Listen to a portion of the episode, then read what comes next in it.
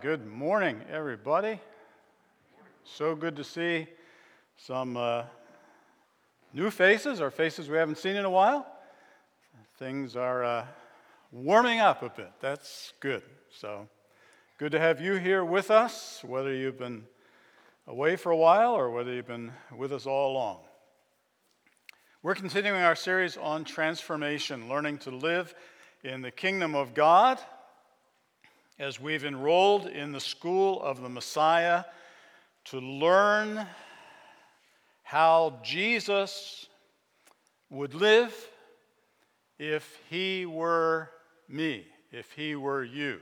What does that look like? And we've talked about a lot of uh, different things along the way here, but the last few weeks we've been thinking about Brett McCracken's uh, wisdom pyramid, as he calls it built on the analogy of uh, the food pyramid, you know, so that the base of the pyramid is the, the widest part, and that suggests that this is what we need the most of. Uh, in the food pyramid, it's usually either uh, breads and grains or it's uh, fruits and vegetables, depending on whose chart you see. Uh, but for the wisdom pyramid, it's the Bible. It is God's revealed word, His speaking to us that we need in uh, primary form or basic form to all uh, other wisdom. And then we've talked about the church as the pillar and the ground of the truth. We talked last week about uh, nature and beauty, not beauty quite so much, but uh, uh more on nature as God's revelation in creation. Today, what I'd like to do is pick up the rest of this pyramid. So let's talk about books and the internet and social media a little bit. Uh, that's a lot to do here, but uh, let's give it a try. so last week we had Thesis 11 that we can improve our overall spiritual health by observing and meditating on the natural world. Now we want to think about these last few elements here. And, and let's start off by thinking a little bit about truth and listening. James 1 19 and 20. My dear brothers and sisters, take note of this. Everyone should be quick to listen, slow to speak, and slow to become angry.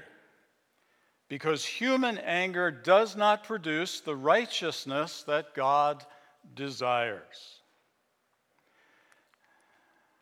And then Philippians 4 8.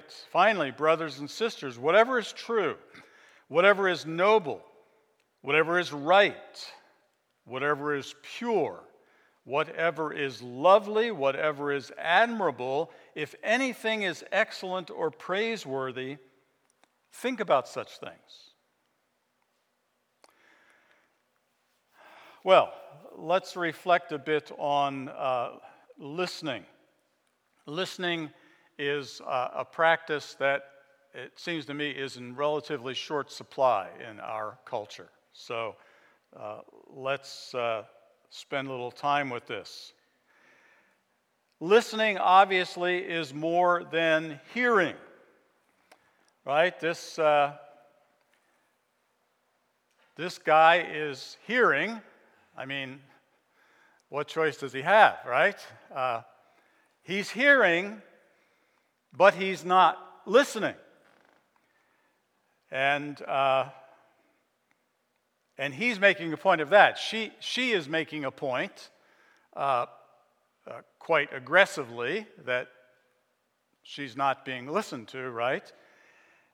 And he's making the point uh, passive aggressively that he isn't going to listen. Well, that uh, marriage is not going very far, I would predict. Listening is more than just hearing. What is it? Well, listening is paying attention, huh? It's what Jesus talked about when he, when he said frequently after he would do some teaching, he would say, Let the one who has ears to hear, hear. And we would say, Let the one who has ears to hear, listen. Because that's the point he's making. You can hear but not listen. So, listening is paying attention to what is being said and paying attention to the person who is speaking. As I reflect on that, uh, I think, you know, listening is a kind of gift that we give to each other, isn't it? Listening is a gift because it says, I think you have something to say that is worthwhile. I think, I think you are a person who has those qualities, and it would be good for me to hear what you, to listen to what you have to say. Even if I may disagree with you on some things, but I'm going to give you this gift of attending to what you say. A gift we give to others. and then listening is, is also an effort to understand other people. In contrast, uh, I suggest because uh, we just see so much of this in our day. Listening is an effort to understand versus a desire to win. So much of our conversation and interaction these days is a fight, it's a debate, it's a win lose game. There's very little win win in the way that we relate to one another culturally. But listening, this gift we give to others, is an effort to understand them with the assumption that there's some value in understanding what they have to say and who they are. So I don't go into real conversation, which is speaking and listening, I don't go into real conversation simply out of a desire to win a debate. And you, you can tell the difference, can't you? When you're, when you're talking with someone whose main concern is to win. Uh, because, because often you realize that they are not, they're not listening at all. Even if they're hearing what you say, you can often see it in their eyes that what they're really doing is either looking for something that they can do a gotcha, or they're waiting for you to take a breath so that they can start up with their reply. They already know what their reply is. What you're speaking to them makes absolutely no difference to what their reply is going to be. Because they're in debate mode, they're looking to win. And how does that make you feel? I mean, you, you can feel that, right, when that's happening? I'd say listening is also a desire to learn versus uh, merely a desire to uh, defend. See, sometimes when, when people get into discussions, especially about things that they disagree on, uh, one, there's the desire to win, but, but there's also this desire sometimes uh, to defend what I already think I know or believe. And that's, that's the primary reason I'm, I'm engaged in the conversation. It's, it's a defensive move, it, it's very focused on me. Rather than saying, I want to try to learn something.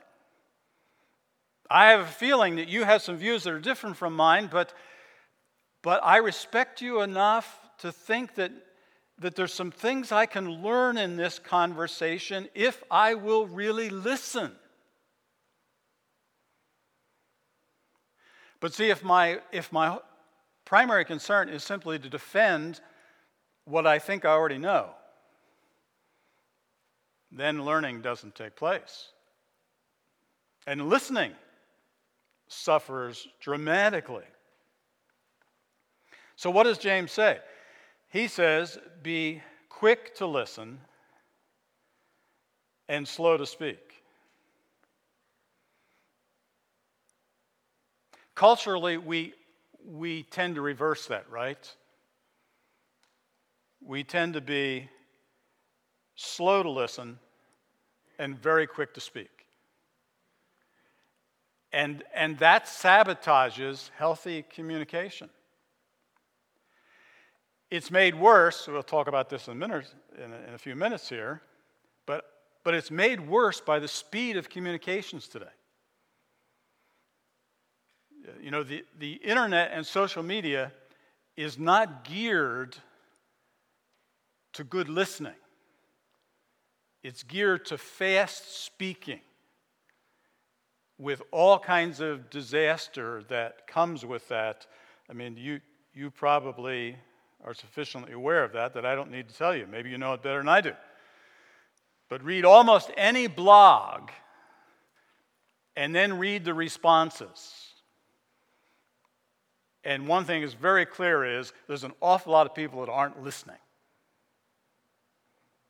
So, as, as followers of Jesus, as people who are trying to access truth, understanding the truth is a, is a significant piece in this whole transformation process. We need to have truth. We need to be people of truth. That means we need to be people who listen who are quick to listen and slow to speak. Because if you reverse that and you're slow to listen but you're quick to speak, almost inevitably the result of that is anger, and that's what James warns us against, right? So, we need good listening. And uh, particularly this morning, we're thinking about listening in two areas. We're thinking about listening in the area of books and then, and then internet and social media. So I want to talk a bit about books here. Uh, my life, to a great extent, has revolved around books, for better or for worse, but uh, uh, that has been a lot of my life. But in, in our present climate, I think books are just so important. And I admit I'm partial on that, but it, it, it appears to me that books are so important because books help us to think well. Why is that? Well, in part, it's because books help us to slow down. In a culture that is quick to speak and slow to listen, books slow you down. I mean, I mean, a good book takes an author how long to produce? Minimally months and it can take years. So, the speaking that comes to us in the books is slower, for sure, right? And for me to listen well to a book, now maybe it's a, a light novel. I like, I like to read mystery novels. That's one of my change of pace ways of reading. I like to read mystery novels, and some of them you have to go kind of slowly because they're, they're really intricate, and others are kind of fluffy, and they're just, they're just for fun, right? So you can read them faster. But, they, but even there, they slow you down compared to some of the other speedy ways of acquiring information. And that's helpful to be slowed down. The slowing down helps us to make connections in a couple ways. It helps us to connect thoughts. it actually helps our brains to think logically, assuming that the author, you know, wasn't totally irrational in what he wrote. And most times they're not. So the slowing down helps us to connect an argument, to make sense of thoughts connecting over the, the time of an argument, a discussion. We live in a world of such rapid and disconnected information that it's actually harming our brains. too much, too quickly, disconnected. I mean, think about, think about 15 minutes with KYW. Think about the whiplash. 30 second sound bites. You jump from Afghanistan to the stock market futures to the weather to a mass shooting to Philadelphia politics every 30 seconds? Are you kidding me? How can you make any meaningful sense of a world that comes at you that quickly? The answer is you can't. And so you train yourself, or you're being trained, to see the world as a random, chaotic place. To sense that, that reasoning and thinking is about disconnected realities. Well, books for the most part, there are some books that don't, but for the most part, books create a world that has a certain sense and meaning to it. I guess that's especially why I like mystery novels, right? I like to see the pieces fitting together. So, books help us connect. They help us connect, though, not just pieces of a discussion or a conversation, but they help us connect with people. In this case, connecting with an author. I have to spend time with this person. Uh, over, depending how fast you read, it can be days, it can be, can be weeks, it might even be months if it's a really long book and an important book, although if you stretch it out too long, you lose that sense of connectedness, right? You always have to be going back to what was he said about that? Although even that's not a bad exercise. I saw this interesting quote by uh, C.S. Lewis this uh, week, and Lewis was a, you know, he was a professor of medieval literature at Cambridge, and uh, he had such a sense of, of what good literature meant. And I like this. He said, The first demand of any work of art, we could say any book, huh? that any work of art makes upon us is surrender. Look, listen, receive, get yourself out of the way. I like that. There is no good asking first whether the work before you deserves such a surrender, for until you have surrendered, you cannot possibly find out. That's, that's one of the reasons I, I'm careful not to judge a book too quickly.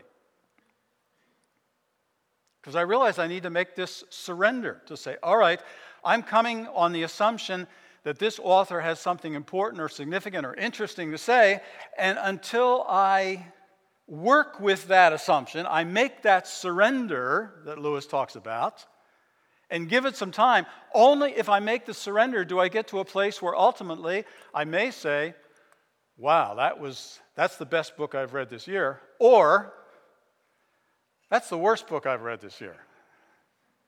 And maybe even getting partway through the book and deciding, I'm not going to finish this book. Uh, but I have to make that surrender first. Now, I really, I really like books that you read the first sentence and you're hooked, right? That's the mark of a good author. But, but not every book is like that including some books that are really worthwhile reading. So you can't give up too quickly, folks. But, uh, but this idea of, of surrendering, right? Uh, because there's something to be gained here in sticking with an author and really trying to get inside his head. Good communication there. So, books help us to think well. They also work against provincialism. Uh, you know what a provincial is? He, he's somebody from the sticks, somebody that doesn't get out too much. And uh, I love this New Yorker uh, spoof. Uh, have you seen these kind of maps? I've seen them actually made to put up on a wall, really large, with much more detail than this. But this is a great spoof on New Yorkers by the New Yorker magazine. And, and it's an illustration of provincialism. Why? Well, you see this map from the perspective of New York City. You're a New Yorker, right? So, wow, New York, there's 10th Avenue, and there's buildings, and there's people, and there's vehicles. It's a happening place, right? And then there's the Hudson River. And then there's Jersey. And there's nothing in New Jersey. And beyond that is the whole of the continental, uh, continental United States. And what is there? There's a couple mountains. You don't even have the Mississippi River. Uh, there's a couple cities, a state or two. That's the whole rest of the country, right? And then Canada on the right and Mexico on the left, they're totally empty. Well, it's a great spoof, right, on provincialism. If you're a New Yorker, and, and the reason it's funny is that there's a measure of truth in it if you know New Yorkers. But but the idea is that we tend to see things simply from our own perspective, right? We are the center of our universe, and the advantage of books is that they can pull us out of that provincialism and help us to look at life more broadly, to look at the world more broadly. One of my first uh, really telling experiences with this was, uh, I guess it was in the 70s. Uh, I grew up in the 50s and 60s, as you know, uh, which means, you know, I'm in my 50s now. just, just checking your math there, friends. Uh, but I grew up in the 50s and 60s. Television was relatively new at that point, and it, it was, uh, it was quite stereotyped in terms of what fare you got. It is still today, I think. But uh, one of, one of the major things that you got in the 50s and 60s was the, the classic TV Western, which was two basic styles, I think. One form was uh, the, the good lawman versus the, the bad outlaw. And of course, the good lawman, after various struggles, would always win. Uh, the Lone Ranger would always ride off victoriously on his horse. Uh, Wyatt Earp would always uh, gun down the, the bad guys. Uh, Pancho and Cisco would always come out somehow on the right side of things. So that was one type. The other type, of course, was the, the, uh, the innocent, westward traveling settler besieged by the savage Indians. And uh, you circle the wagons and you fight off the savages as best you can uh, because truth is on your side, right? And, uh, and if you couldn't quite handle them, then at the right time, the cavalry would come in with the, you know, the flag flying, and, and they would settle the issue in any case, one way or another, the savages would be justly trounced, and, uh, and the westward expansion of the United States would be saved again. So I grew up with that. As a kid, never thought much about it. You know, we had those slogans about the winning of the West.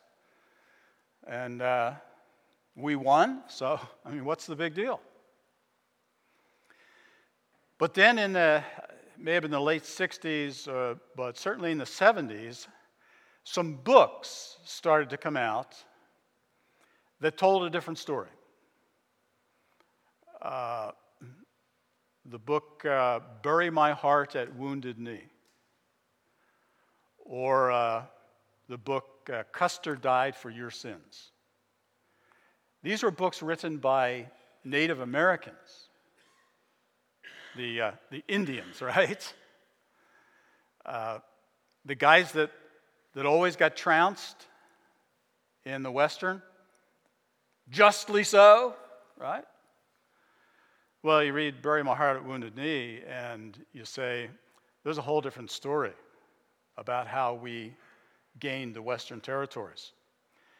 And it, it isn't pretty. And you know what? This is even more frightening. It may be true. It, it has the ring of truth about it. You can often tell a, a good book, especially a historical book, by the number and the quality of the footnotes. It means it's been well researched. Well, that's what books can do for you. See, they can take you out of your provincialism, your narrowness, and, and force you to say, you know, the world's a big and complicated place, and maybe the way I've been looking at it is not the only way. And maybe it's not, this is where it gets shaking. See, maybe it's not even the right way. But by reading books and reading it with a certain surrender, as C.S. Lewis talks about, you raise that possibility for yourself. And sometimes it's very painful. But see, truth sometimes is painful. You shouldn't shy away from the truth just because it's painful. More recently, uh, in this past year, our elders have uh, read a book together by Jemar Tisby, an African American, called The Color of Compromise. And it is, it's a book from an African American perspective, which is healthy for us to get, right? Uh, about the course of racism over 400 years in, in our country. And again, it's, it's a painful book to read, friends. But the more you read of it, you got to say to yourself, but is this true? Even though it's not comfortable, is it true? And, uh, and when that happens, and you wrestle with that question and you say, well, this, this does sound like at least a lot of this is true, then once again you're drawn out of yourself. See, Lewis says, get yourself out of the way.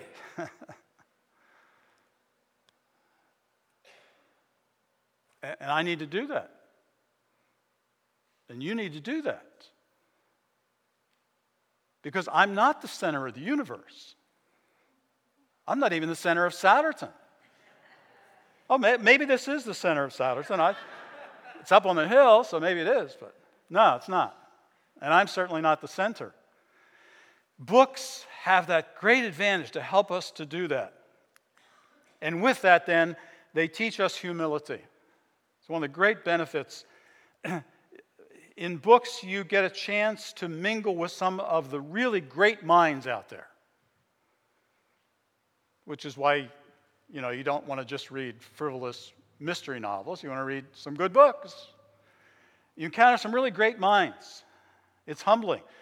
I used to have a colleague out at uh, Trinity Seminary in Chicago who was, I think he, if he didn't have a photographic memory, he had close to it because he could just read stuff and it stuck with him. Where I, I would have to take notes, and two months later, I couldn't remember my notes, so I go back to my notes. I think, how did I get that out of the book? You know, it's so compared to some of these guys, I would come home and say to Sharon, uh, re- referencing this guy, you know, I'm really glad he's on our side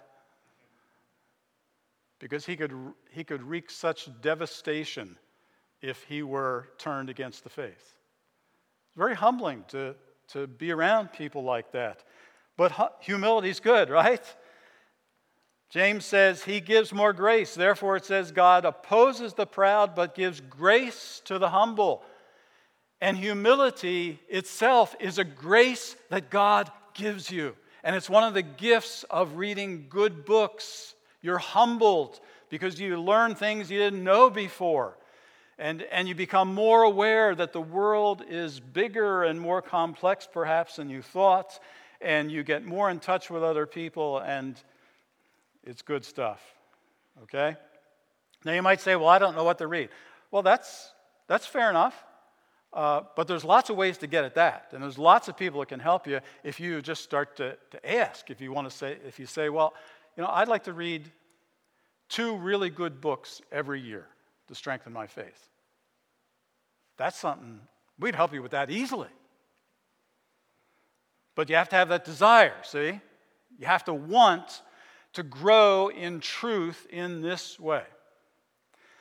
All right, let's talk uh, quickly about the internet and social media. Brett McCracken puts it, puts it at the top of the pyramid. If you think about the food pyramid, what's at the top? Candy. And my favorite, donuts. Yeah. At the top of the food pyramid is 98% of the stuff that you get when you go to Shady Maple. they have a little bit of fruit, right? Just so you don't feel as guilty. You can, I'll take a spoonful of fruit, and now for the cinnamon buns. Yeah, yeah. So the stuff at the top is the stuff you might like, but very much of it is going to get you sick. And so we're in this day of the internet and social media. It's a day of the good, the bad, and the ugly. The greatest spaghetti western of all times. The good, the bad, and the ugly. How about availability? Good and bad, right? Missiologists tell us that the fastest growing church in the world today is where? Iran. Can you believe that? As closed as that country is, church is exploding. Why is it exploding? Well, in part, it's because the internet has made Christian programming available in a closed country. And so you get these little house church pop churches popping up all over the place, and they're getting teaching off the internet. So availability can be a great thing. And it can be bad and it can be ugly too, right? Because think about the availability of pornography on the same internet that is delivering Christian programming to Iran. Think about that.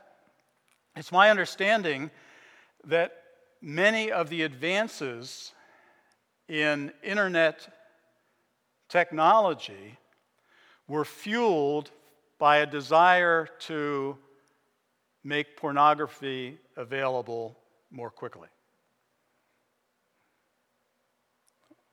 So that's pretty bad, huh? But that's our world. Now, what that, what that suggests is that we need to be very careful with this medium of information. There's a ton of information out there.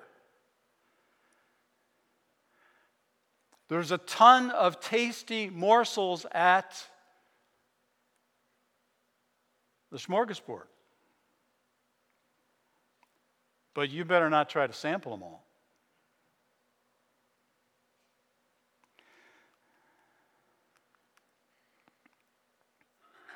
What about democratization?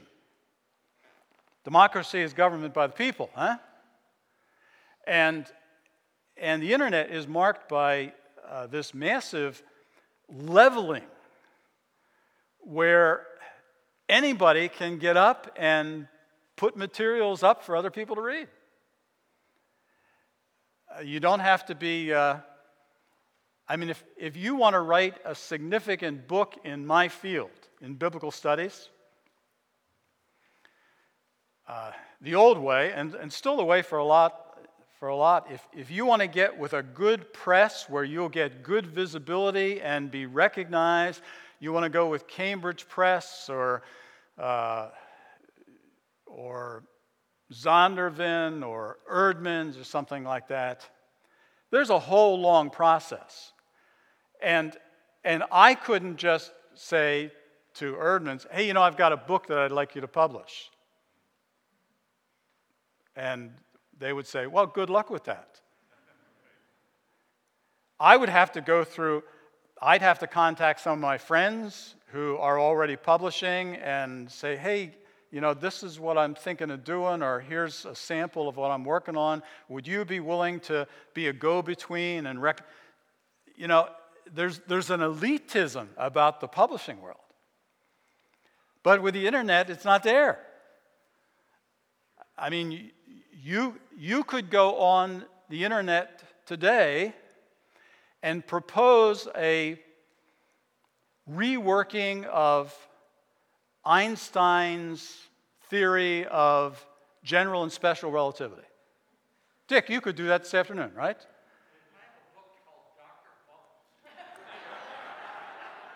oh, so it's already in that book. I didn't realize that. They didn't like it. No, well, that's, that's the elitism problem. But you could go on the internet and do that, Dick. And uh, that, that's the leveling, right? That's the democratization. And there's a, there's a certain value to that, that we don't just have to listen to elites. We can listen to ordinary people like you and me. But once again, there's the good, the bad, and the ugly. And the ugly side of it is that, that a certain kind of cynicism develops in which people become suspicious of any sort of expertise. And, and so we, we can have really bright, studied, qualified people trying to help us make progress in all kinds of areas, and other people who have listened to the latest conspiracy theory who, who get the same playing field and then the rest of us are saying, well, what are we to make of this? So, once again, there's good and there's bad about all of this. And then there's the stuff of mistakes and flat out lies. Part of that is a reflection of the speed of the internet. And the, the speed has some good things about it, but it has a lot of problems as well. So think about how in the last year or two, we've had some major news sources like the New York Times have to come out and apologize for producing news stories that turned out not to be news. And we can be cynical and say, well, those people, they just wanted to lie or whatever. But more likely, what happened was that there's such a pressure in an internet world to be to be near instantaneous with the news that people make bad judgments. They don't check sources the way they should because they don't feel they have time. The next paper or the next news source is going to get the scoop on them, so they're driving for that. So they make mistakes. And yes, the ugly part is that there's lots of liars out there, including, I might say, unfortunately, a lot of Christians who, for one reason or other, have trouble telling the truth. So that's the world that we find ourselves in with the internet and with social media. And uh, we could say more about that, but, but maybe that suffices. I just want to think about a few guide rails. Guide rails are good things, especially in dangerous territory. and uh, for me, a few guide rails in this area of internet and social media uh, are helpful. One is that we use internet and social media with purpose. There's a strong temptation, especially if you're bored, to go on the internet and just click randomly. That, that's not going to do you much good, friends. In fact, it's likely to really harm you. So it's better if you're bored to read a book. but if you have a purpose in going to the internet, then go and use it with purpose. But that, that entails then a certain limitation to our use. It's easy, just like at the smorgasbord, to spend all your time with the pastries. And too many Christians are spending their time with internet and with social media and the other food groups of truth, which are more fundamental and important, are being neglected. Are you one of those people? Use with purpose, use with caution.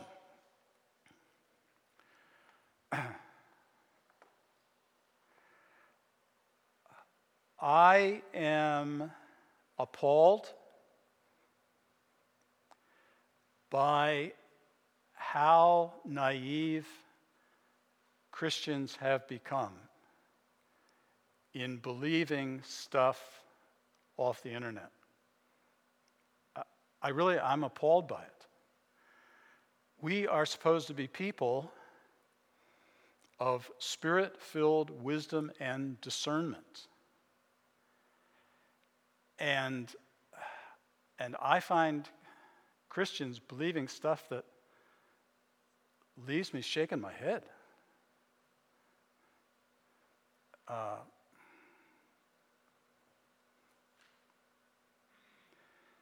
how, how many evangelical Christians got thoroughly snookered by the QAnon conspiracy theories? And, and some of them still believing it.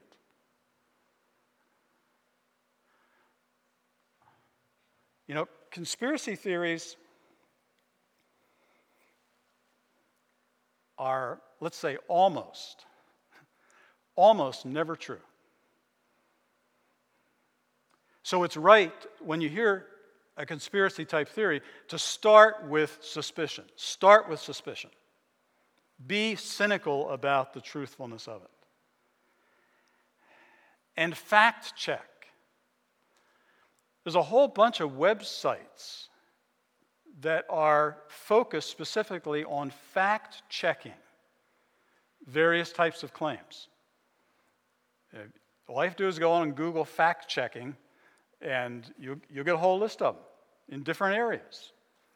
You know, medical stuff, political stuff, so if you hear some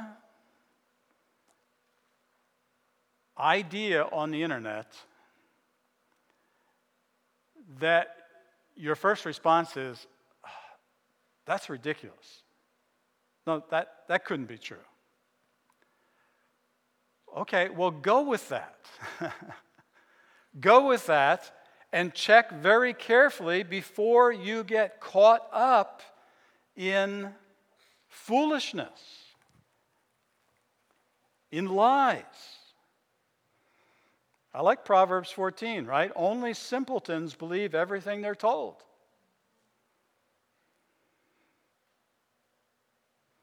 The prudent carefully consider their steps. And the last one we'll mention here is this Participate with charity. I know some folks, I know some Christian folks that spend a lot of time on the internet, and the bottom line for what it does for them is it makes them angry. That's the bottom line.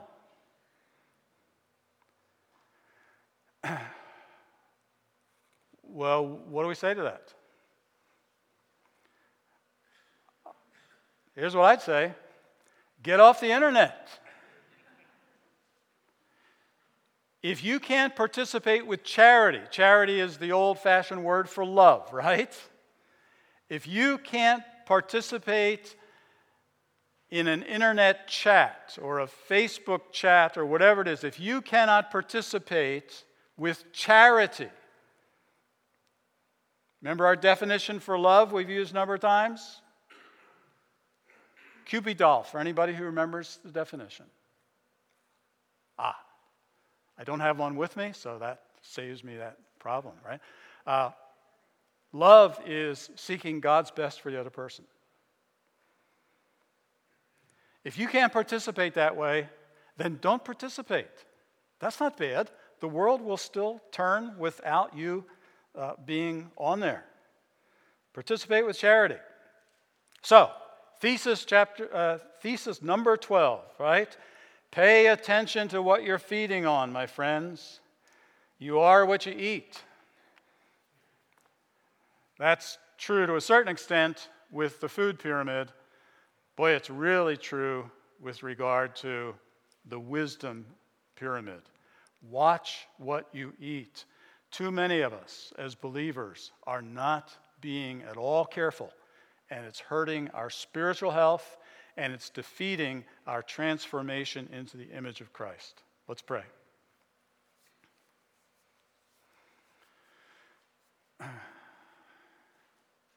Lord, we're grateful for this morning together. Grateful for the reminder that you are the God of truth and that you grow us by truth. You renew our minds and our hearts by instructing us in the way that the, the world really is, instructing us about who we are and who you are. Lord, we want to grow that way, but uh, this morning's a reminder to us that it's, it's dangerous out there and, and truth can be hard to come by if we're not careful. So may we give ourselves afresh to seeking, as Paul says, what is good and pure and beautiful and wise. Lord, we want to do that. Will you be with us and help us to encourage each other to do that well? We ask it in Jesus' name. Amen.